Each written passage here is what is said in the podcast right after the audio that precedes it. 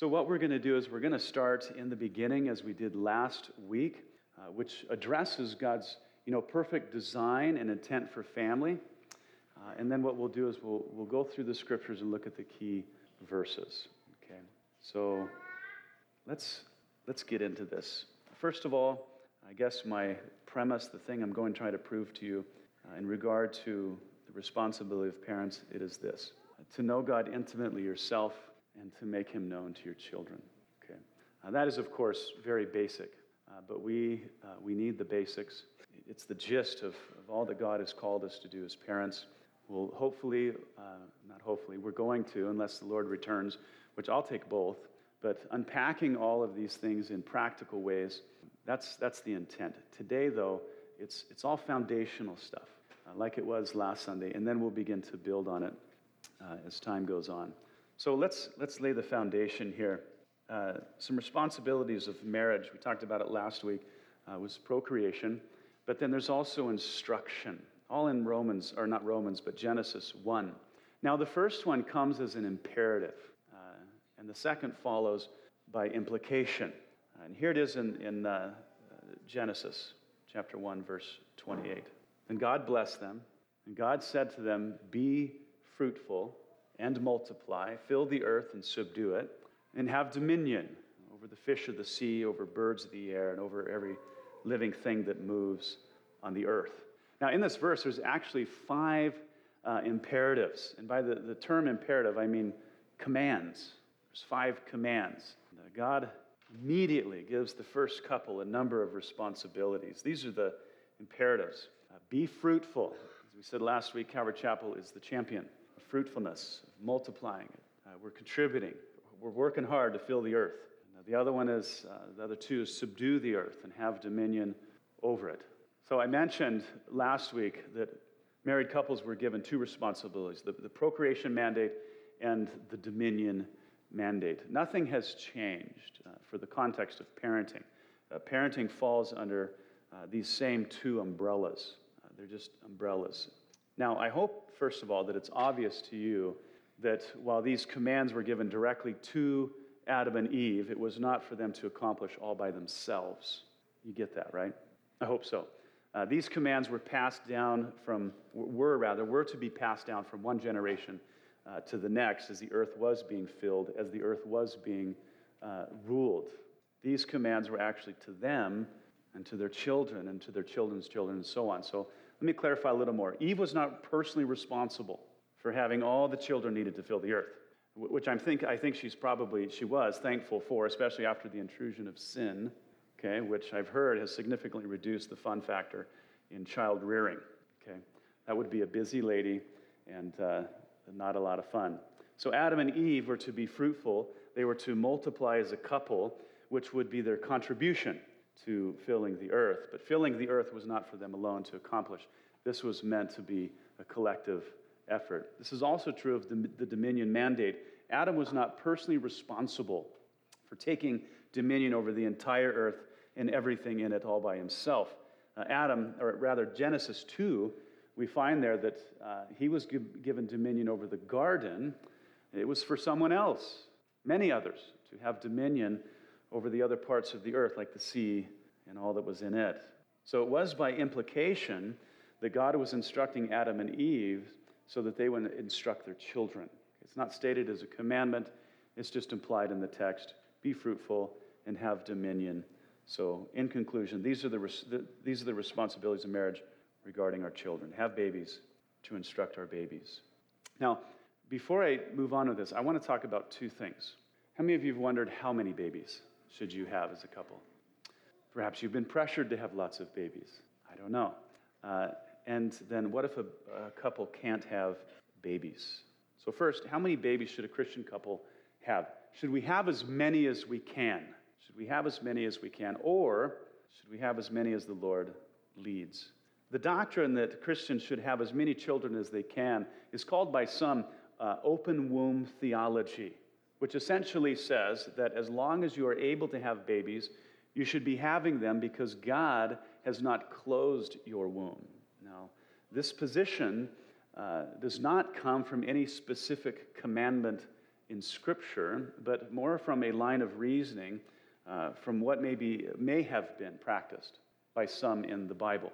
Okay, so rather than these passages being a, a prescription or a commandment from God, uh, those passages show what some people may have done or even believe themselves. It's not prescribed by God, but it may have been practiced.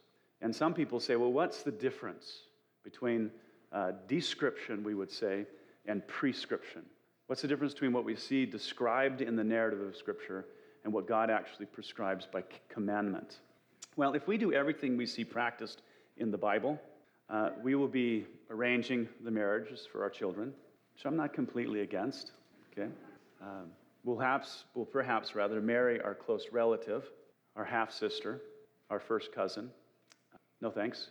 Uh, we'll be shepherds mostly. We'll dig our own wells and so forth. You understand? Uh, all of those are practiced in Genesis, even, but none of them are commanded. We are commanded to have children, but the scriptures do not command us to have them until we cannot. No commandment anywhere in the scriptures.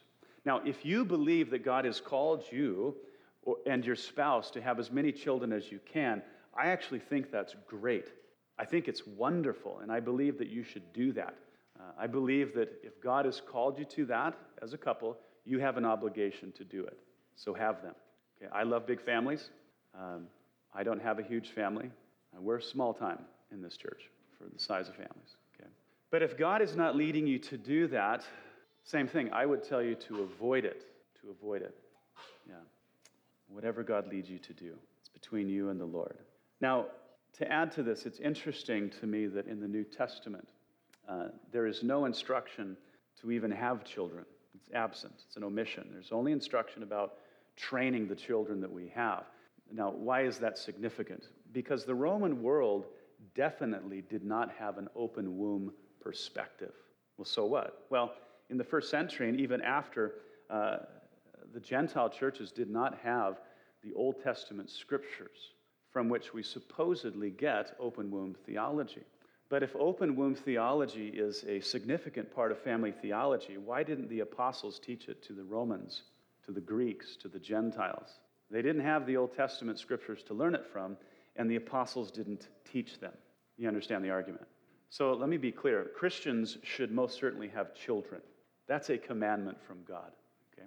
But there is no command in the Bible to have as many as we can.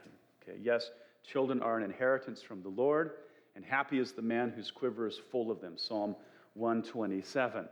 But again, this is just a statement, it's a generalization, it's not an imperative. There is no command in that text. Also, this saying is not always true. The statement is not a guarantee. Not everyone with a lot of children are happy because of it. Some people are miserable. Okay. Now, for my wife and I, uh, just from personal experience, we originally didn't want children. No offense to my children, uh, it's just the truth. Uh, we didn't want to share each other with anybody else. And so we didn't have children for the first six years of our marriage. But as we grew in our understanding of the scriptures, guess what? We understood that we had to have children, okay?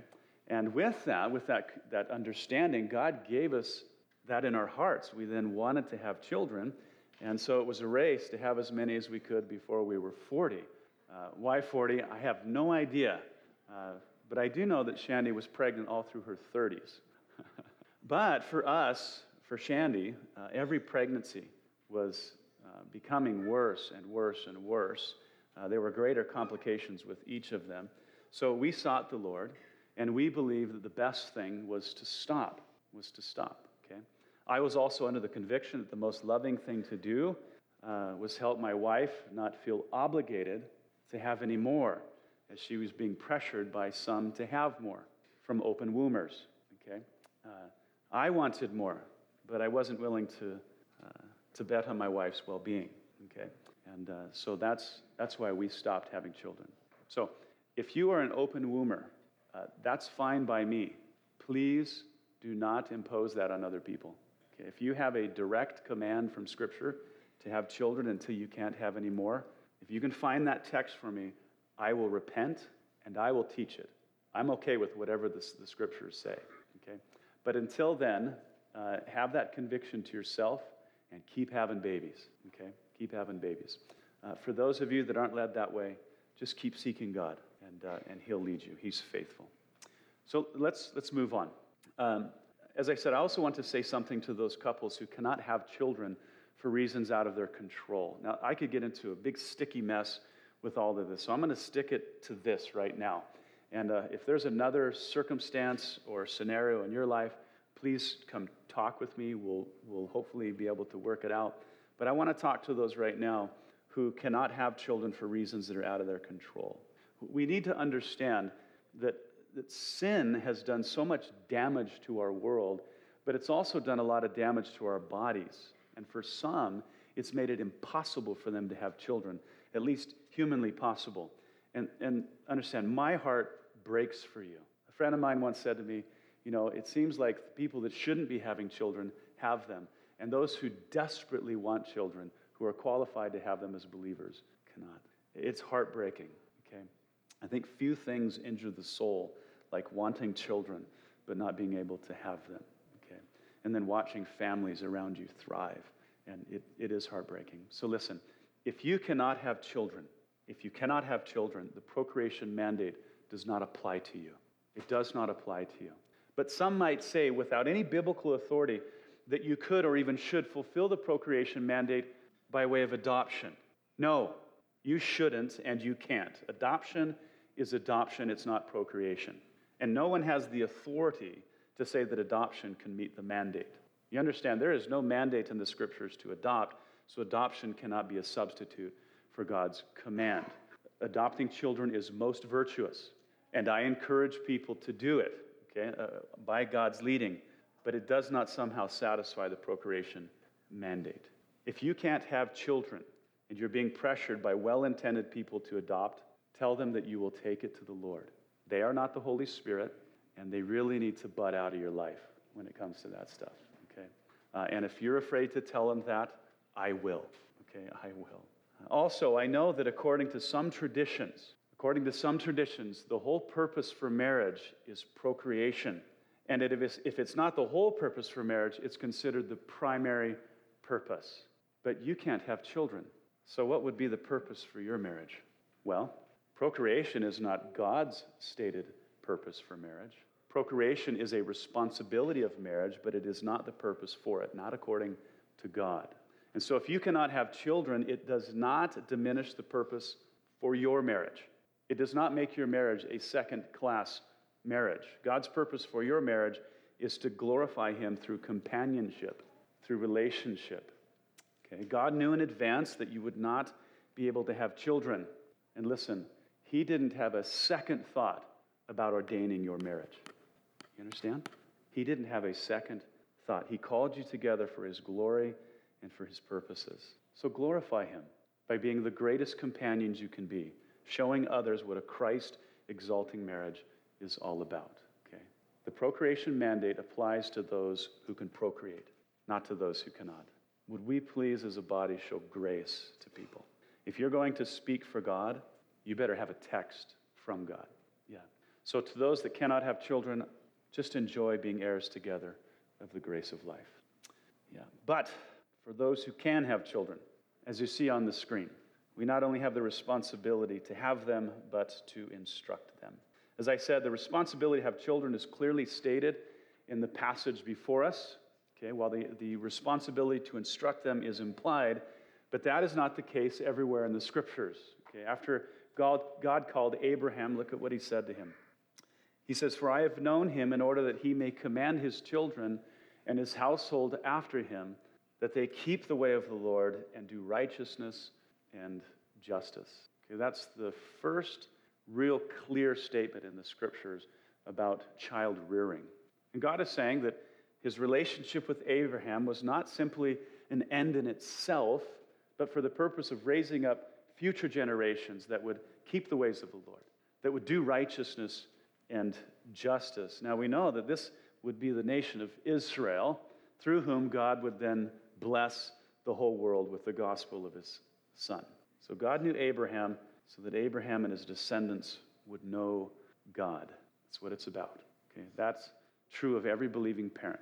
God has a relationship with us, not for our sake alone, but that through our instruction and example and faith, our children might know the Lord, okay, and walk in step with Him.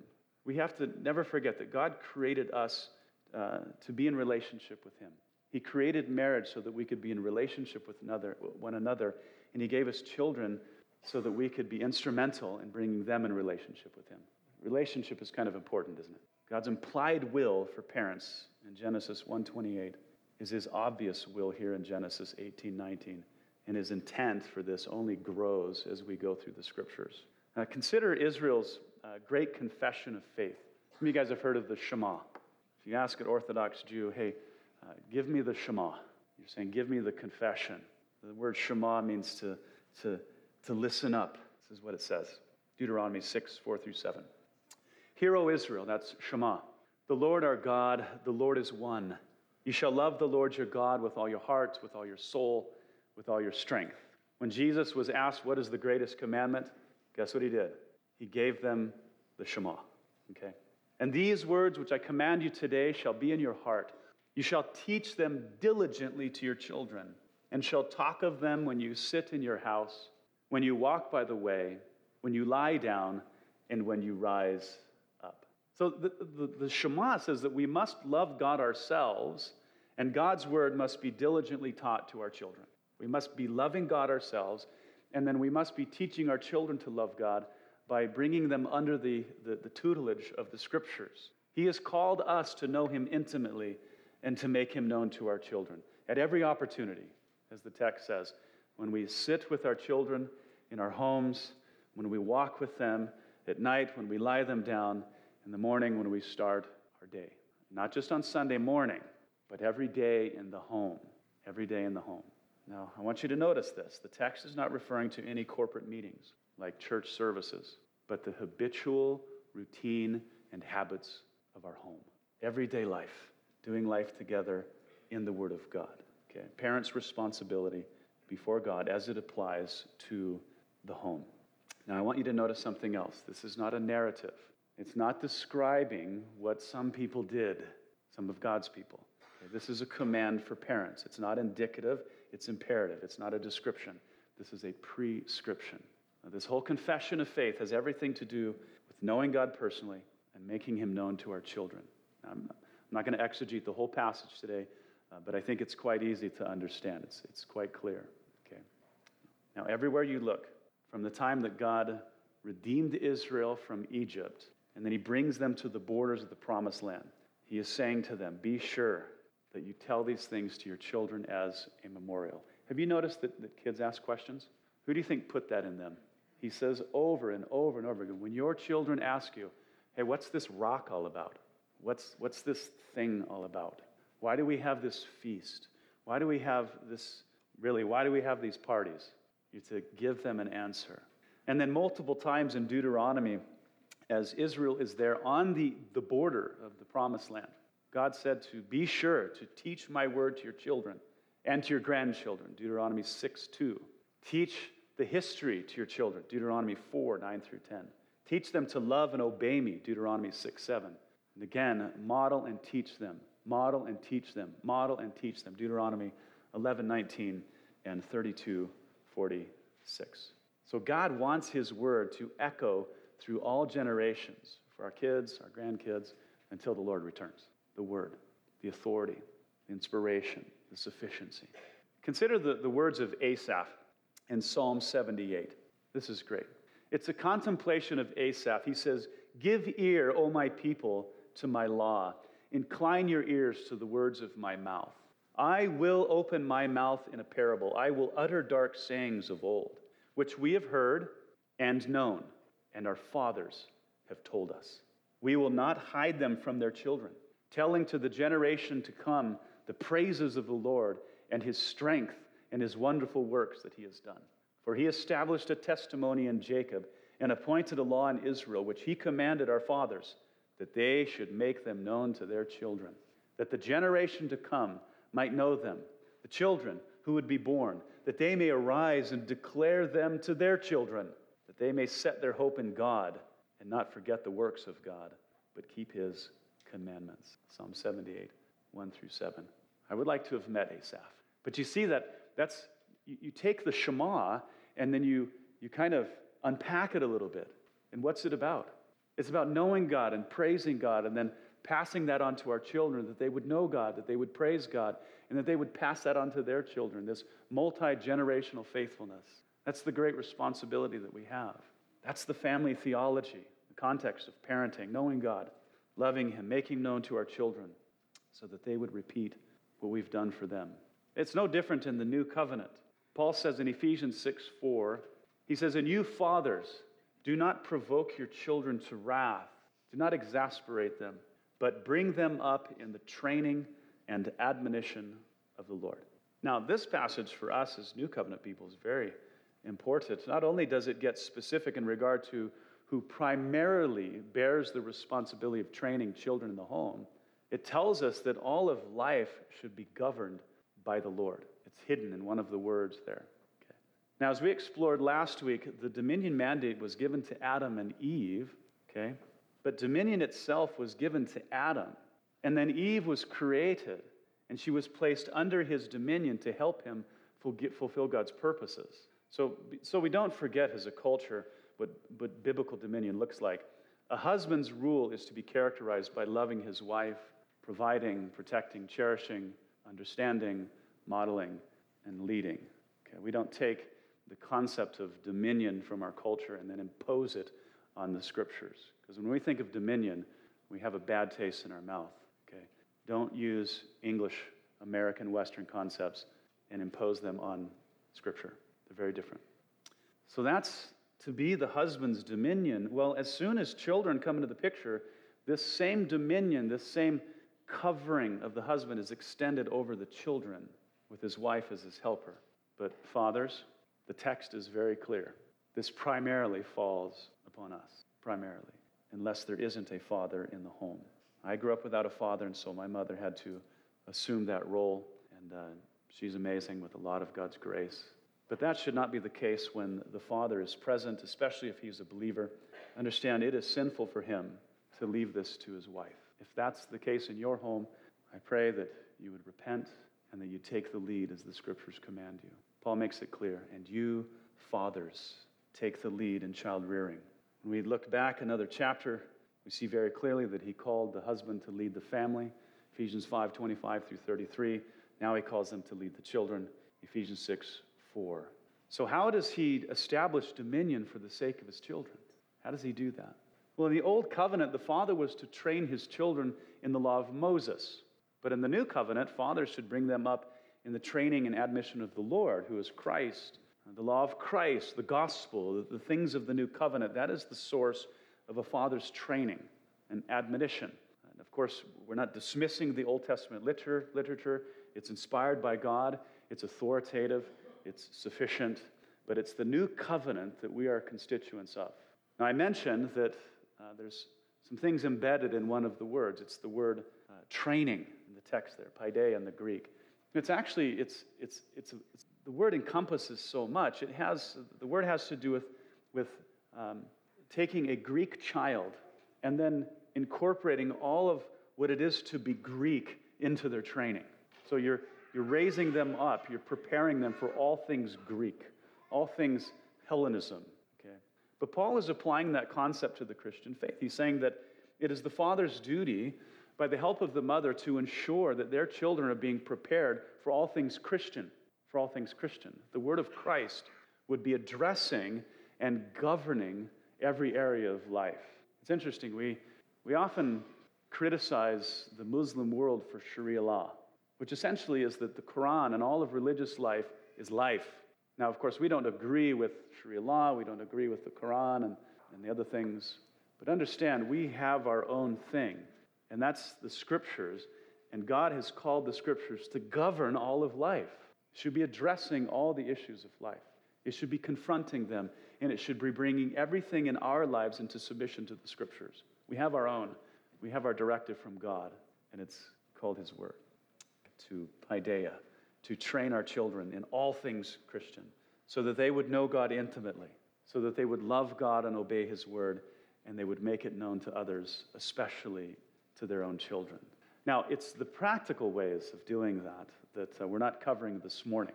Okay, but that is the objective. That's our goal as uh, we make this a part of the, the regular activity of our church.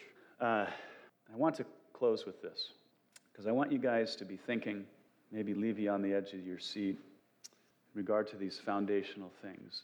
Everything that we've studied today, as we've said, places all of the responsibility on the parents, and it flies in the face of a particular church tradition. And you know how I love church tradition, okay? And I want this is what I want you to chew on until it digests well. It comes with a question. Where in all of this, or anywhere in the scriptures, do we see this responsibility placed on the church's Sunday school program or the Sunday school teachers? You don't. Not one time. And yet, most churches are scrambling to fix their Sunday school problem as the solution to the problem of kids leaving the faith and never coming back. It's the wrong focus. Okay? And parents, typically, when they're looking for a church, do not look for what they ought.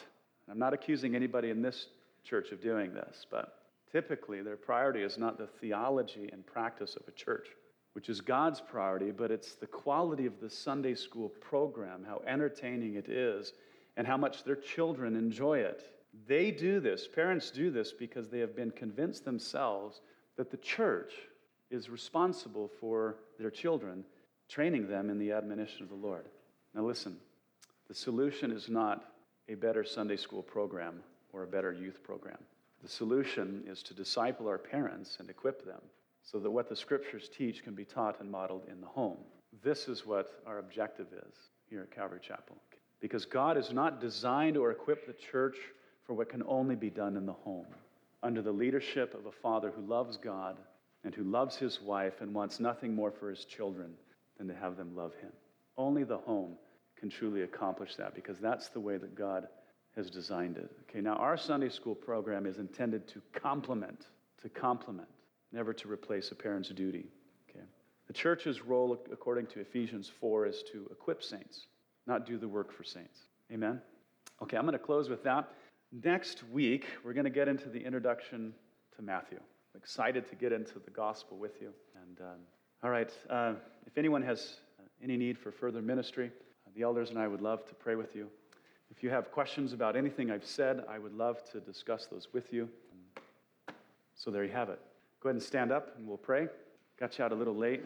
All right. Well, Father, we love you. And you are a good Father. And so, Lord, we need your direction. We need your word to confront us, to instruct us, to shape us, Lord, that we might fulfill the, the purpose for, for which you've called us. You've raised us up. And Lord, my heart's desire is that, that we as a, fellowship, Lord, would be, as Paul says in Ephesians 4, that we would be being further conformed to that perfect man who is Christ. That we would be growing in faith and understanding. That we would be applying the things that we learn, not just in the theology of the family, but a, a theology of evangelism and, and, uh, and what life is in general, Lord. But I just pray, Lord, that we would submit ourselves collectively to you to the teaching of your word, and that your Lord, your good pleasure would be worked in us and through us for your glory. Lord, thank you for my church family. I thank you that they, they, they bear a lot of things for me. And I just pray that you'd grant them grace and you encourage them. And Lord, that day by day, all of us together, Lord, that we would just walk closer with you.